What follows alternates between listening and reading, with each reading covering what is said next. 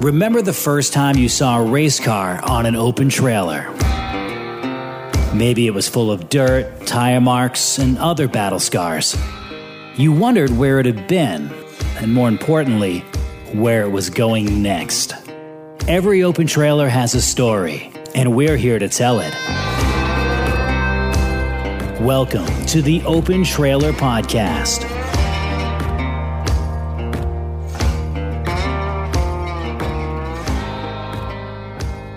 Stage number two Bob Knowles on Open Trailer Podcast. I'm Andy Austin, your host, and along with Pete Silva, we continue to dig at one of the most fascinating characters, not only in Maine racing, but I mean, really in Maine in general.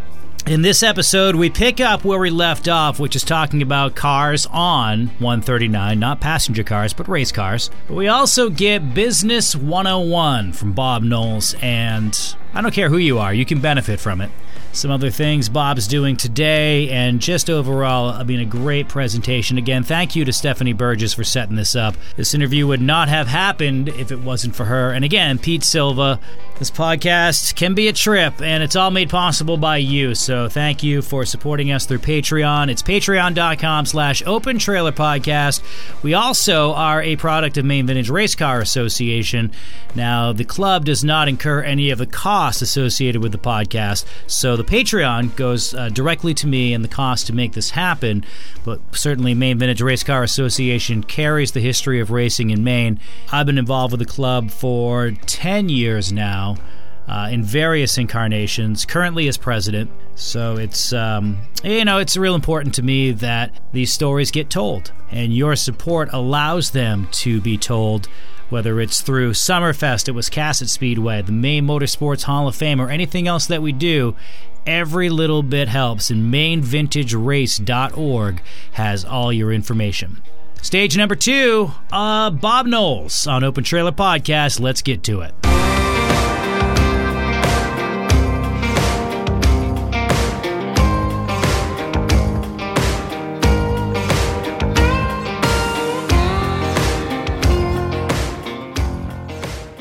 Did they stop traffic on 139 during the races, or was it just regular traffic going by like we would go by on that road? Well, I have one photo that I'd like to get redone.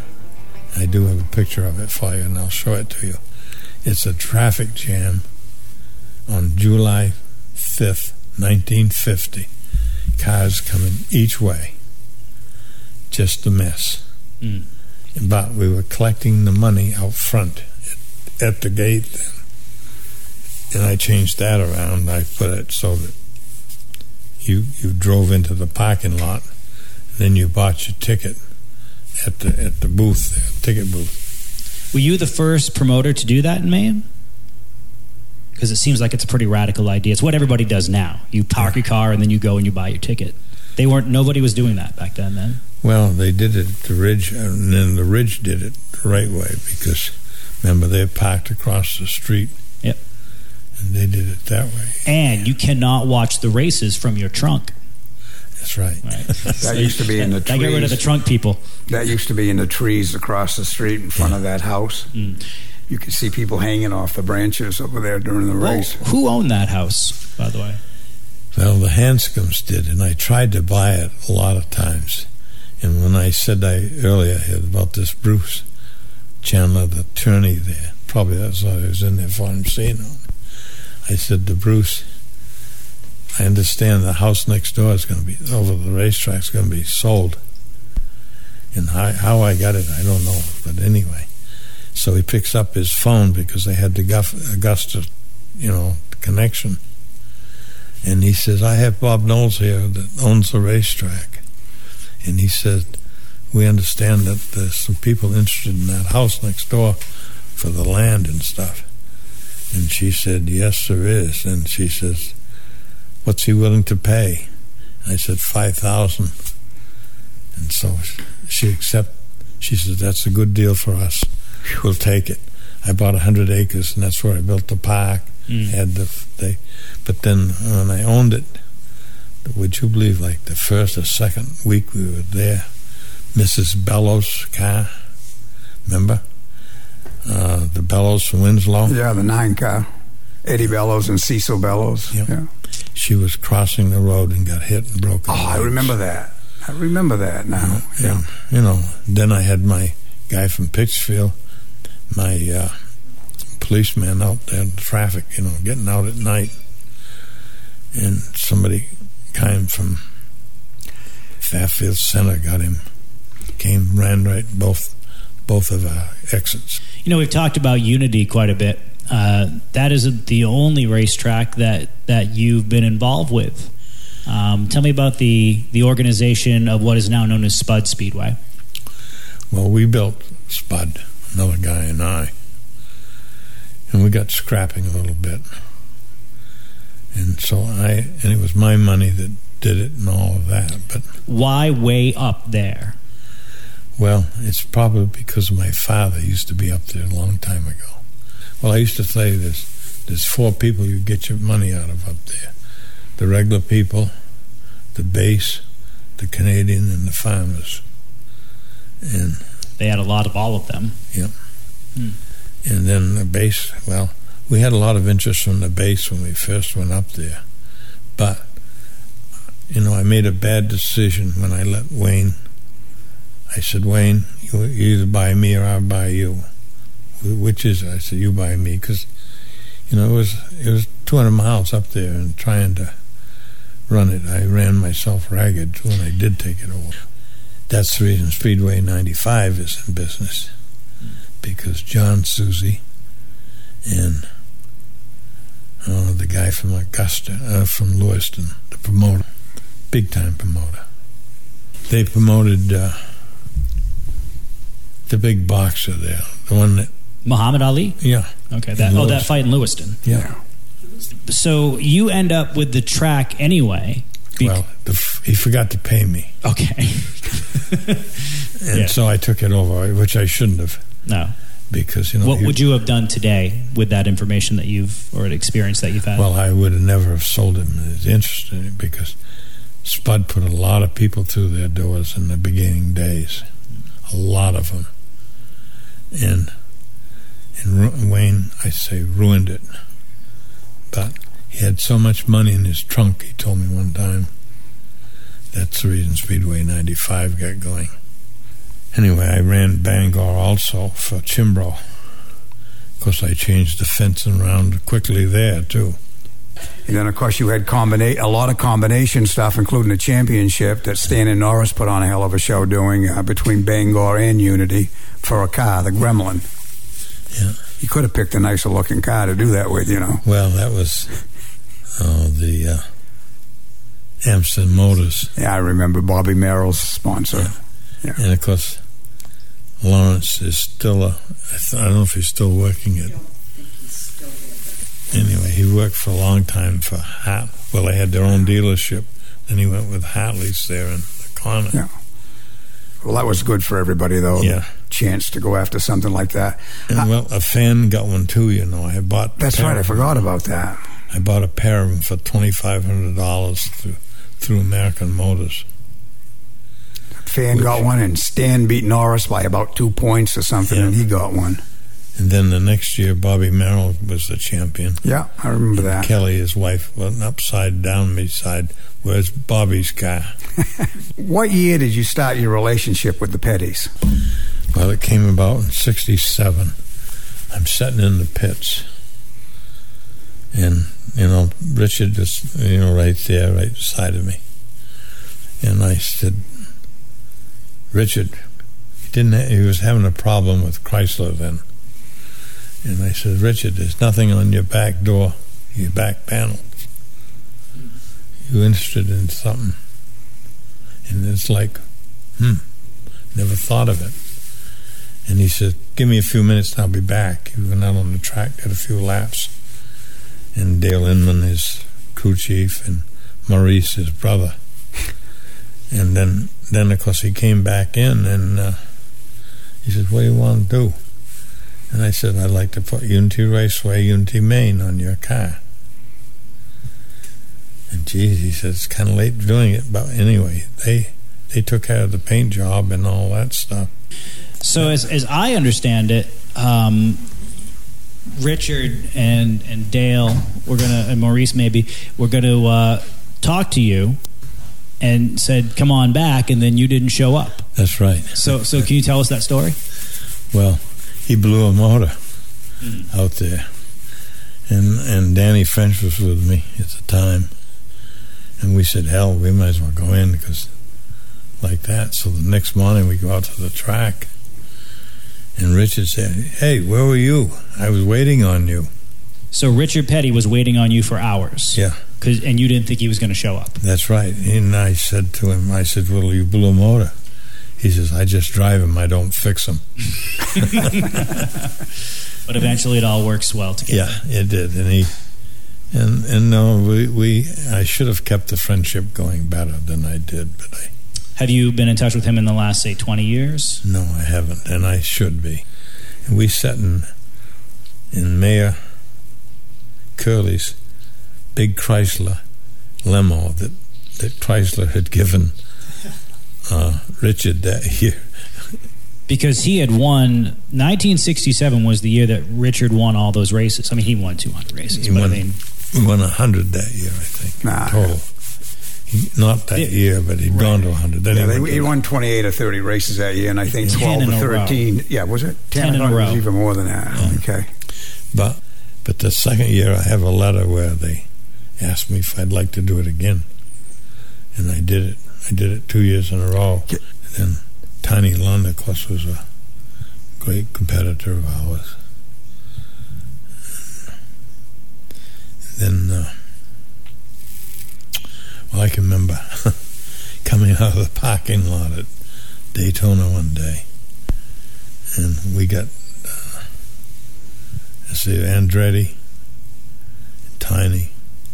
We raced them out of the parking lot. you did. Well, I can't remember. Danny was driving my car, or Joanne, or Yeah. somebody was. But you're racing Mario Andretti, Yeah, essentially. on, out of the parking lot. Doesn't matter. You're racing Mario Andretti. yeah. I have a picture with Andretti and Tiny. Ti- uh, Kale and see, it's Andretti, Mm. Kale, Yeah. Pale, Petty, I think. I think that's who's in it. Who won? Andretti. Okay, I had to ask. And, and then Andretti, you know, Tiny was driving number 42 for Petty that year. Mhm. And uh, I guess Tiny had a good chance of winning. But Andretti put a little water down on the exhaust system.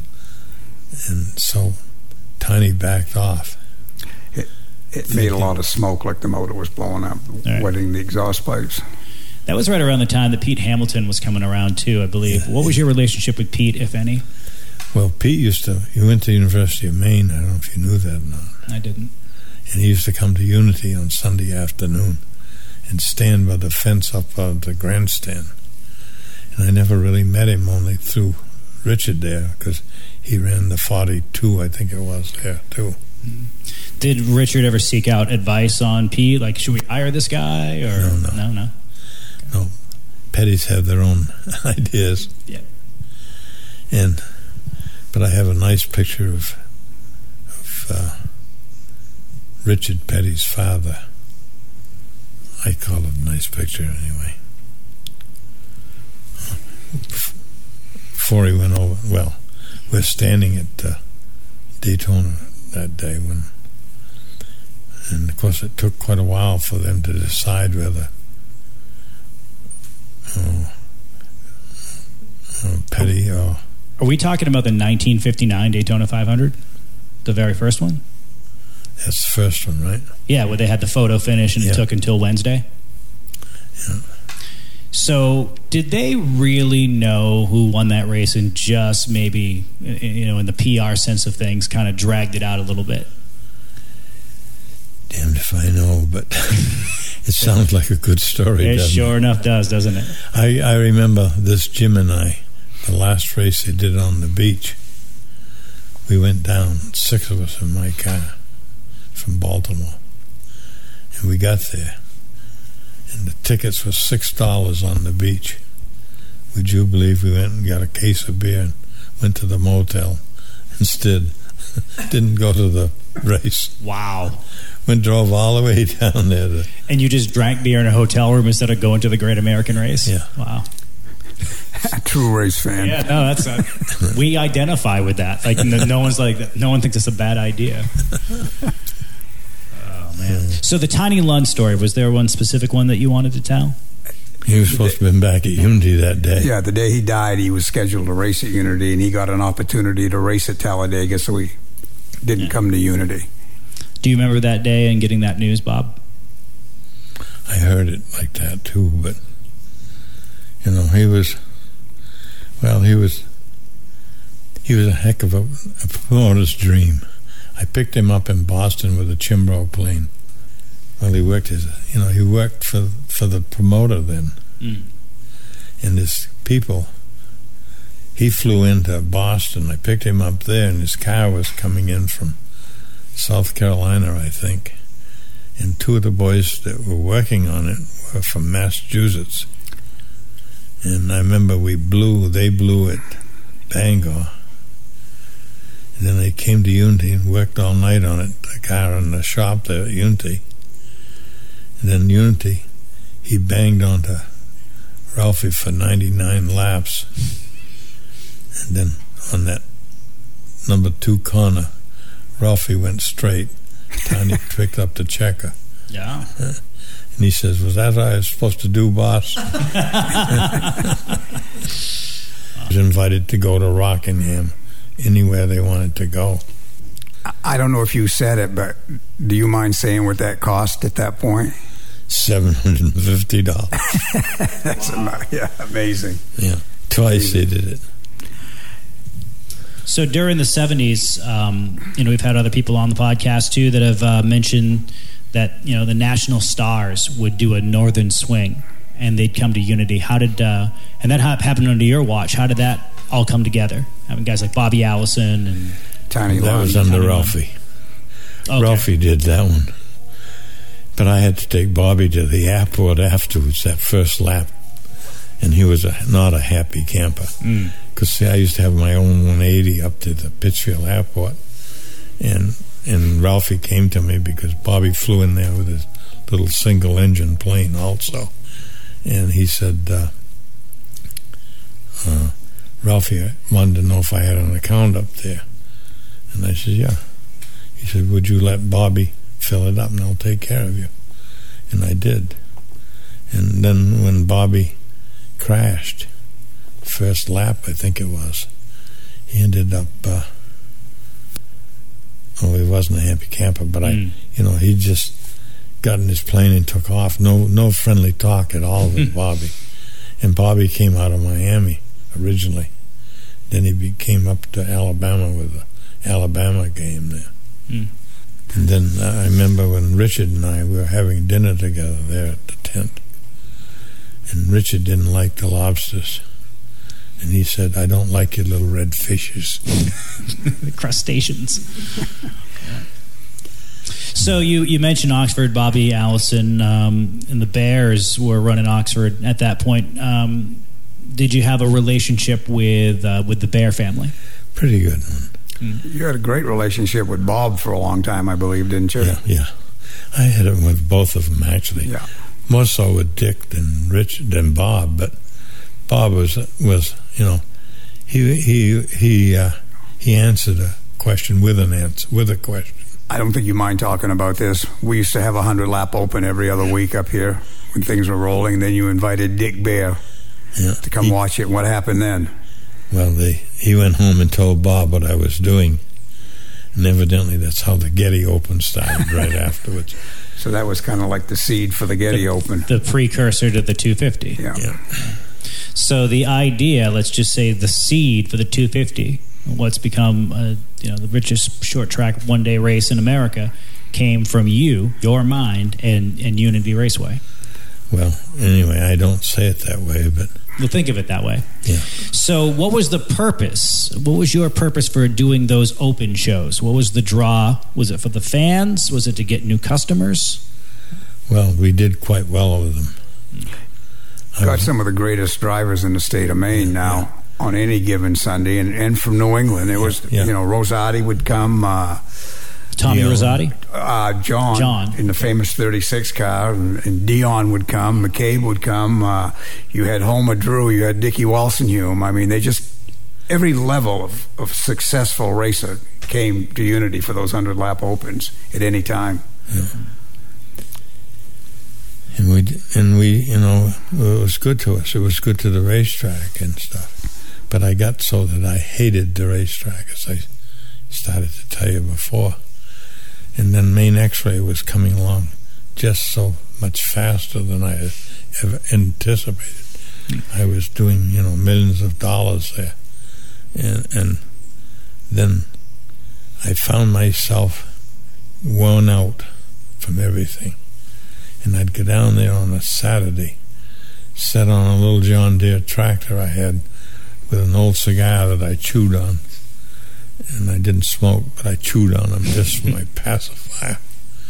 And I said, you know, this is, I'd go home and I'd make, I'd ask Regine to bring the money down and stuff. And I found that I was take my shower and dragging my feet longer and longer every week and she had to open the shows up and stuff because it was just getting to me, I guess. Was that the only time that your mind was able to shut off when you were out there on the John Deere tractor? I think so. I, I think I I thought of a lot of crazy things that I did there. And then, um, why did you call it Maine X-ray? That seems like such a basic. Why didn't I think of that name? It's it's so obvious. It became so successful. What caused that? As a why'd you bring that? Why didn't you name it after yourself? Well, the people loved it, and I had a logo on it, Maine, the state of Maine, Mm. And we picked up probably ninety-five percent of the business in Maine. So, what was your pitch? What made Maine X-ray so successful? worked hard. Worked a little harder than the other people.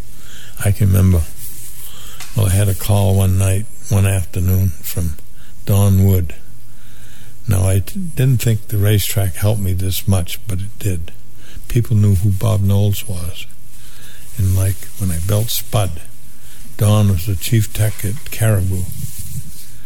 And uh, anyway, I, I called on him a couple times and didn't have any success. But he says, I know who you are. But then, like, one day, he called one of my competitors, Picker X ray, and they didn't come. And so he called me. And he said, Bob, can you come up? I said, when? He said, right now. So I picked up from Patten all the way to northern Maine, Wow. all in one whack, because Don controlled it all. I heard from a third party. Um, part of your salesmanship was remembering everybody's name and being personable with your with your customers. Well, I tried to be very personal with them all. They was not just customers. I, my first customer is still here with me now, and my friend, Dennis Dodge. All the major hospitals, and even in Vermont, and New Hampshire, like Dartmouth, Hitchcock, University of Vermont, right down Rutland, all of them. But we delivered, and when I decided to sell it, meeting with Eddie Parker, as I said.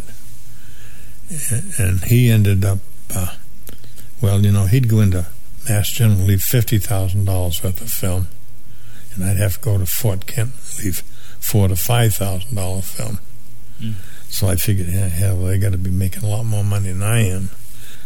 I said, I'm doing these many millions of dollars. I says, I know you do a lot more and you probably do a lot better, but this is what I have.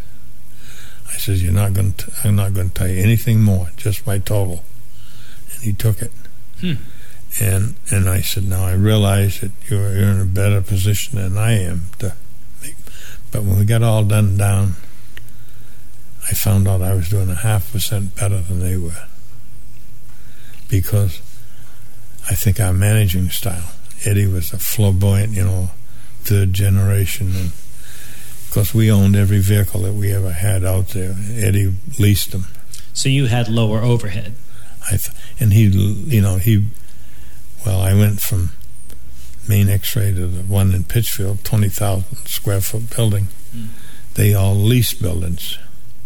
I owned my buildings, and I thought that they were good investments, and they were. Never build your castle on someone else's sand. That's a good way of putting it, I would think. Yeah. And I, I also, I don't know if you know or not, I have another business too. I don't, so please. Well, we have a, we was suppliers of chemical. Now we're in a dying business because of the digital, Hmm. but we went to bed with Fuji here a few years ago, and Fuji is is an amazing company. They have the equipment, they have the digital, and they also have the graphic arts, industrial, chemical as well. So we're doing U.S. there chemical. So, how busy are you today? Well, I don't think very much, but my daughter does. Yeah. I'm building houses now. Building houses. Yeah, high end houses. I have four more lots in Florida to build. To rewind just a little bit, uh, in 1979, you and, and Regine sell Unity. Uh, I assume it was your idea, not hers. Yeah. Well, she wanted it. She didn't really care for the racing. Really? For someone that was uh, So steadfast and, and, and such a supporter that whole time. Uh, why why in 1979 Wa- was it just was it just time? I was just so exhausted. Mm. And Maine X-ray was, you know, So did you did you look back um, once you were out in 1979? How involved with racing have you been since? not till just now. Really? And I wished I'd uh, taken it over and made it what I thought it should be now. So does 1960 Bob Knowles think differently than 2021 Bob Knowles in relation to promotion and how to run a racetrack? No, not that way. No. just the uh, well i could you know i had to do everything in my old days i helped put that fence up So what would you do differently today? promoting Mm. Or Yeah. owning a racetrack, the whole thing. If if you were to get back involved, what's the key to success? well i think you have to have it clean and you have to have advertising and i don't think anybody's doing that much in the area Yeah, I think he's right. I think a lot of people spend all their time on uh, a Facebook page or something, and even some of the tracks did for a while. It's changed a little, but you know, you were out there on the radio, the newspaper, wherever there was a, a, vehicle to ride to promote your racetrack, you did it during the week. Yeah. I think you could read about Unity on Monday, Friday, and Saturday. If you were riding around in your car wondering what to do, Saturday morning, Unity had promotions a lot of the time. To your point, they get on social media like, and a lot of people are there, but it's still not reaching out in a lot of other areas. You're areas. just talking to the people who might go to your racetrack anyway. You're not growing your audience Yeah, by just that's doing right. it on Facebook. Yeah. You're basically you're in your own cocoon. yeah. Mm-hmm. and then of course we had to i had to deliver the write-ups for the following race and the advertising so when we went to hot top it gave me more time to do what i had to do to make it work because i well i believed in promoting i really did and but i didn't think i did when i sold it i was reading my write-up the other day and, and, and i said i'd rather build than promote Yeah, well, you I, got I think I like both of them really. You did well for the era. I mean, there's so many other ways to look at it now and, and, and do it, but f- for that era, you did as well as anybody I've ever been around. What does unity mean to you today? Oh, man, It's a loaded question. well, I got time. Well, anyway, it's a mess, and I don't think Ralph has put a nickel in it since I sold it to him. And I had painted it after he, after I closed it. I was painting it because I believed. Well, look around you. You can tell me I, I like things perfect. Yeah, it's a beautiful home. and I have that way in my homes in Florida too. I uh, the last ones I've I just sell them, pre-sell them before they're finished. So they're buying your reputation. Well, I don't know if that, but I just, you know, I, I have a nice builder. First one I had, Regine, my wife, nicknamed him Leith the Thief because he came in at a million six hundred thousand on the bid. Cost me two point seven to to get out of it. Million? Yeah, over a million dollars off on it. And the guy I have now is he's well, he's just an honest man. He's a Swede from the west coast. If you could give any advice to Joey Doyon, who's taken over Unity and certainly has a lot of uh, work in front of him, has the support of the racing community, uh, what advice would you give him, knowing what you know? Well, I hate to say it, but he's got a partner there. I think that he shouldn't have because mm. they've burned everybody so far, and that's Ralphie. And the, and Ralphie doesn't realize what he's doing. I mean, he thinks he does, but I don't think he's a, a real promoter as such. In other words, he leaves all that junk out front. People see that the average person who, yes. who's never been to a racetrack and they already have that in their mind of wow racing's just a dirty you know it's just a bunch of grease monkeys yep. you know going around in circles. That's not who you want to attract. You want to attract the dentist. You want to talk to you want to attract the guy from the you know who's going to buy your x-rays and bring their family to the track. Well i used to go out like at the lions club in the corners and talk and stuff in the beginning days. And of course i started the governor's race. I had then you know I had John Reed there twice. I have a letter from uh, Ken Curtis in my file where you know the Richard Petty deal and stuff mm. like that. How I I don't know if you knew it or not, but when Richard got the uh, hundredth win, half sheets that Chrysler had out, you know, big sheets. Mm-hmm in their dealerships all over the United States and stuff. Those big half sheets. I had a call from from Vegas, a guy out there. Where the hell's Unity Raceway? That's amazing. Um, how about some of the people that have come through over the years? You know what I, what I've learned from from speaking to you is you know the people who have been loyal to you at the racetrack. Some of the different stars like a Dave Darbo or Pete Silva or George Silva. Um, you know the Burgess family as well. Um, what what have those people meant to you? Well, they mean a lot more to me now than they did then. I can tell you that because, well, I tried not to be friends. I tried not to be friends with anybody at the racetrack because you know you're automatically uh, you're favoring Pete, you're favoring Harold, mm. Butcher, you know this one, that one. So I purposely stayed away from it like that. People going through that place and how we felt about them. I've been fortunate enough to been around a little bit and go to a lot of places. That place, the layout of the track and the way it was run, it, it developed some pretty incredible race car drivers across the board. And you know, you, you talk, just Stan Meserve, Ralph Nason, Dave Darbo, Dana Graves, Fuzzy Holden, Norris Willett, you can Brad Joseph, Bobby Merrill, Ron Lee. Uh, I know I'm leaving people out, and I'll think of them all driving down the road. But the point is, everybody there was probably capable at winning more places than just Unity. And when you showed up to learn the race, there weren't many scraps laying around to get because those guys had it all tied up. They were just good. I said, I used to say, if you ran Unity to win, you could win about anywhere. And for instance, Ray Fanning, remember we talked about Ray yeah. and the deal, half and half, that 30 yeah. car that there. I can remember in Daytona one time, he'd raced the night before in Jacksonville, and he worked down the East Coast, you know, as a as a as a junkie car owner like Mac Tilson. Well, I think you're right. You could race anywheres, and I left out the biggest name. The only guy in Maine that's ever won a Winston Cup race, Ricky Craven. Yeah. Too young to remember, I guess. Well, no, Ricky came a few years after uh, or do you have any memories of Ricky from oh, yeah. from his? What were your memories of him? Well, I used to give him tires.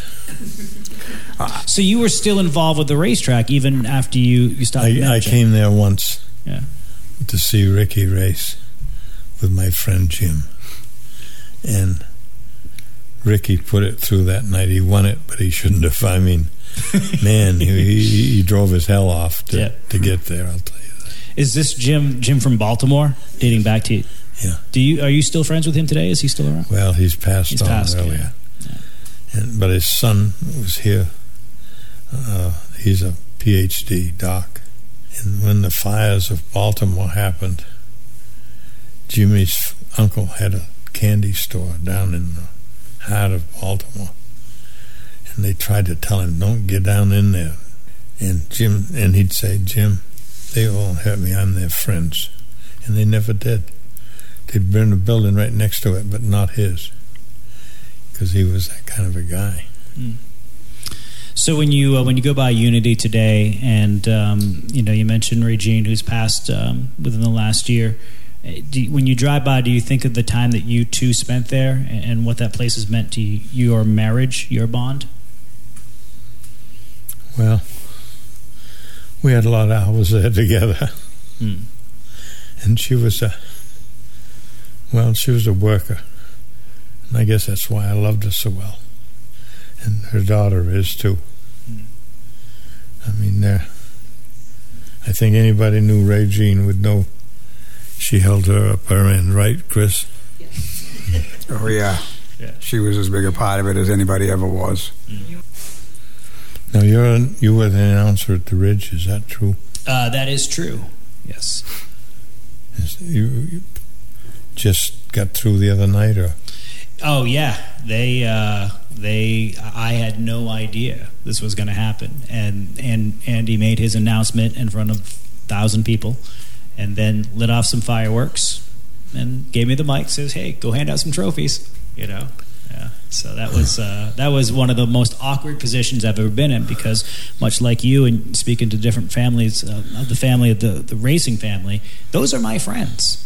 Those are I, I got to look those guys in the eye and all of them and of course you have to be a professional. So you can't show emotion. You can't show what's going on inside right here and how pissed off you are. Yeah, yeah. and then if you don't do that the double-edged sword is well that guy knew the whole time. How come you didn't tell me so it was well, the most awkward position that i've ever been in but we got through it and um, it's just an experience i'll remember for the rest of my life How long was you there, Andy? 28 years So you were there with Cal and stuff.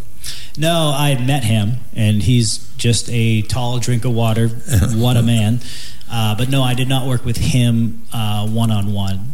Andy Ralph hired me uh, in 1993. Because I remember Cal would, well, I remember him saying to somebody, Where did you get these ideas? And he said, Bob Knowles. and stuff. Well, we used to chum together a little bit there. But I wanted to thank you for taking time out of your day before you head to Florida and the beautiful sunshine and all the high-end houses to, um, you know, to spend some time and telling your story. So it's meant a lot to us and myself and the organization. Well, thank you, sir. Andy. Yes, sir. Never forget a name.